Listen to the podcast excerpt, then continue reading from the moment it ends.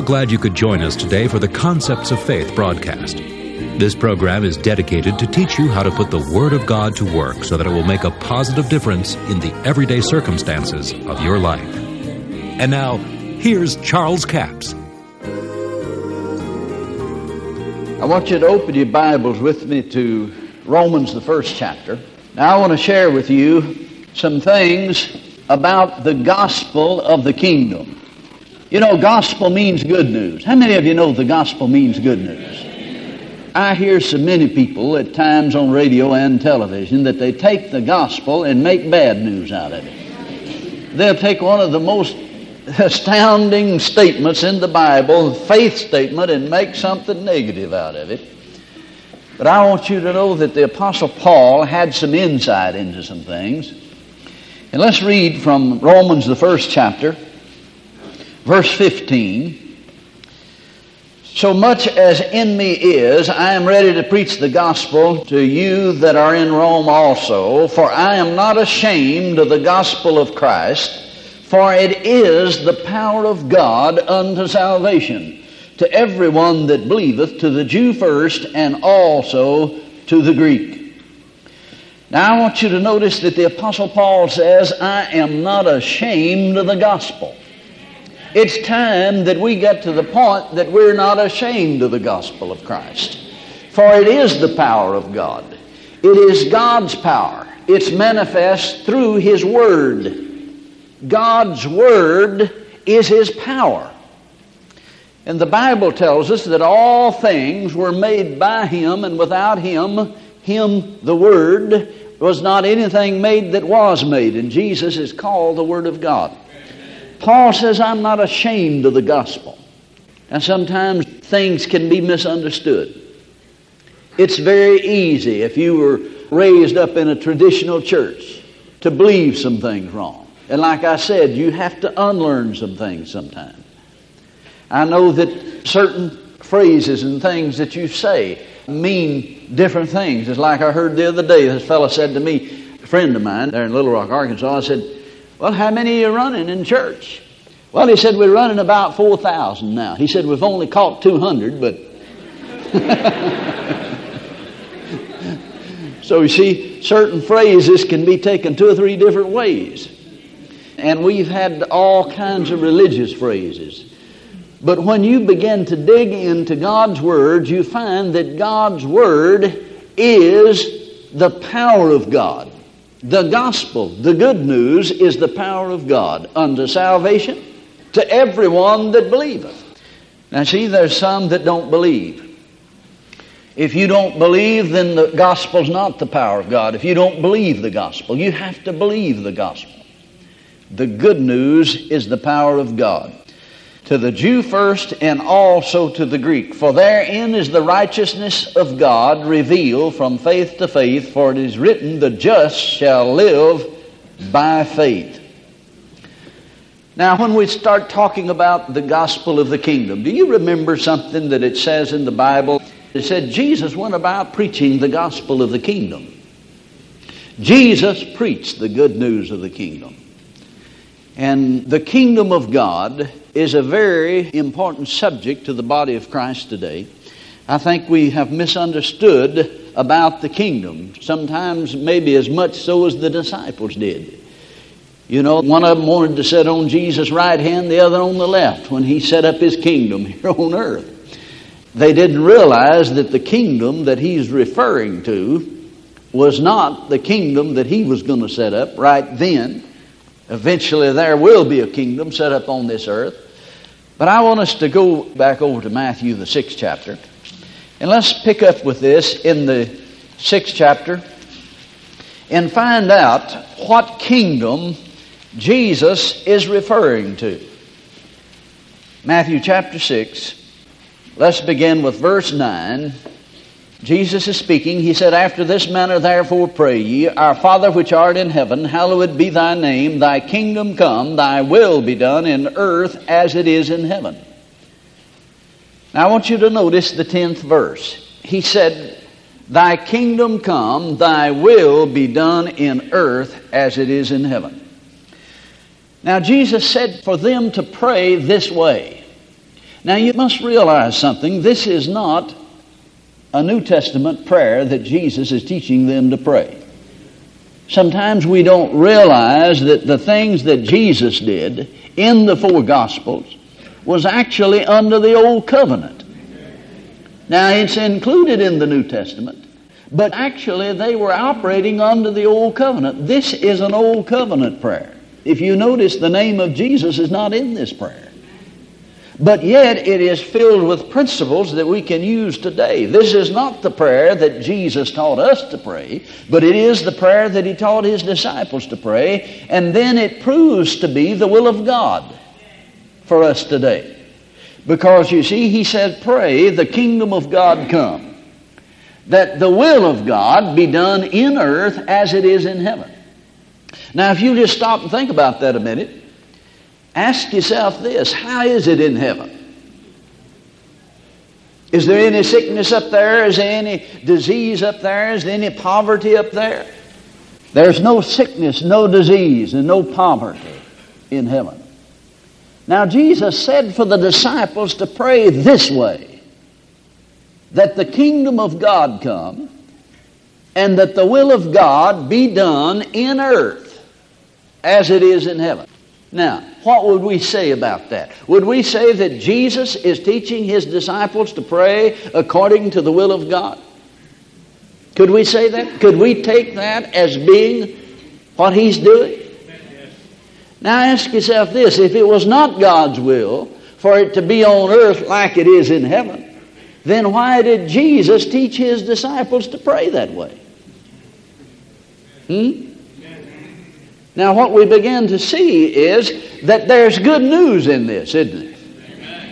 And Paul says the gospel is the power of God. The good news is the power of God. Now, see, there's multitudes of people that do not realize that God wants it to be on this earth today like it is in heaven. In fact, I can go you one further than that. If you look at what the scriptures teach us concerning that, it was God's will when He put Adam on this planet Earth for this earth to be like the planet heaven. That was His design. That was His will. That is still the will of God for this earth today, even though it's not that way. See, I know it's not that way, but Jesus said for them to pray that it would get that way. Now, the very fact that He said pray that it'll get that way means that it is the will of God that it be that way. Now, what kingdom is he talking about here? Now, he said, pray that the kingdom would come.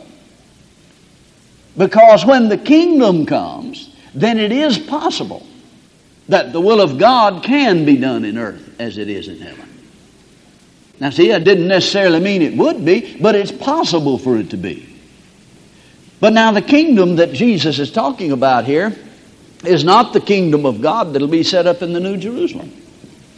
It is the kingdom that came on the day of Pentecost Amen. and was set up in the hearts of men. Now, this kingdom that he is referring to is no less powerful, no less capable of meeting every human need than the kingdom that will be set up in the New Jerusalem. It is capable of meeting every human need. In the Garden of Eden. God had put in that garden every single thing that Adam had need of for this life. He'd even put a tree of life there. He could have gained immortality right there in the garden. He didn't have to go outside the garden. God had supplied his every need. Now, it didn't take Adam but just three chapters to mess it all up, did it? and he got put out of the garden. But what we need to realize that God has established a kingdom on this earth. See, we don't pray this way today because the kingdom has already come. The kingdom came on the day of Pentecost. Now let me show you scripturally what I'm referring to here. Mark the ninth chapter. If you'll look at that, chapter 9, verse 1. Listen to what Jesus said.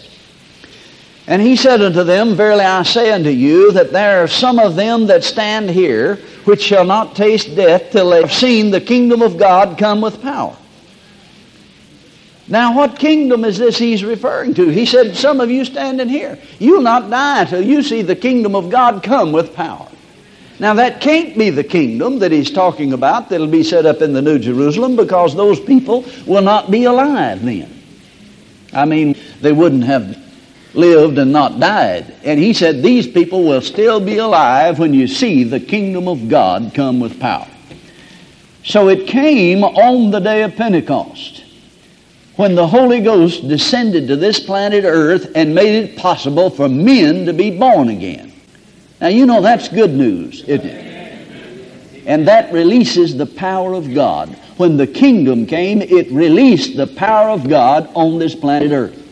So you see, the kingdom has already come. When Jesus said, Pray, the kingdom of God come, he was talking to his disciples in that day. We don't have to pray that part of it today because the kingdom has already come, and it is possible today that it can be on earth as it is in heaven. Now, that doesn't mean that we're just going to get better and better and we're going to go into utopia. No, the Bible tells us different from that. Wicked men are going to get worse and worse. Things are going to get worse as far as the world system is concerned. But the gospel is the power of God. The good news gives you insight into the things that God plans for this earth and what He wants to happen on this planet Earth. Thank you so much for joining us for the Concepts of Faith broadcast today. I trust you've been blessed as we've talked about the gospel of the kingdom. You know, in Romans, the first chapter, the Apostle Paul makes this statement in the 16th verse says, For I'm not ashamed of the gospel of Christ, for it is the power of God unto salvation, to every one that believeth, to the Jew first, and also to the Greek. For therein is the righteousness of God revealed from faith to faith, as it is written, The just shall live by faith. You know, the Word of God is good news. It's amazing to me that I hear some people sometimes on radio and television taking the good news and making bad news out of it. It's amazing. You'll hear people talk about healing scriptures and tell you that healing passed away, that it did not come into this dispensation, that it went away with the apostles and prophets. But now, you know, the Bible says Jesus is the same yesterday, today, and forever. I mean, healing is still available today. Good news of the gospel. That's what gospel means, is good news. I've heard people talk about the prosperity scriptures, you know, and they'll preach poverty from it. The Bible says, rightly divide. Paul said to Timothy, rightly divide the word of truth. It's important that we do that. Now, before I leave the broadcast, I'll remind you that all of this week we have CD offer number 7245.